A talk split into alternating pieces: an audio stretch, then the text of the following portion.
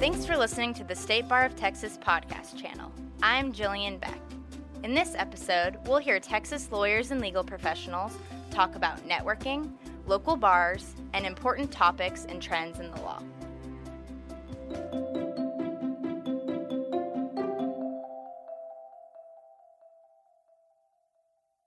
The theme that kind of runs through everything I'm talking about is the idea of time being so precious that nobody has it. The Mary Byers, who's an association uh, consultant, talks about the time famine, and I would say that particularly as bar leaders, everything we do should be with the acknowledgement that our members have a time scarcity, and we should be marketing ourselves, structuring our meetings, structuring our volunteer opportunities with the idea of that their time is precious, that we respect it, that work needs to be done, but we're going to try to do it with a minimum of time commitment.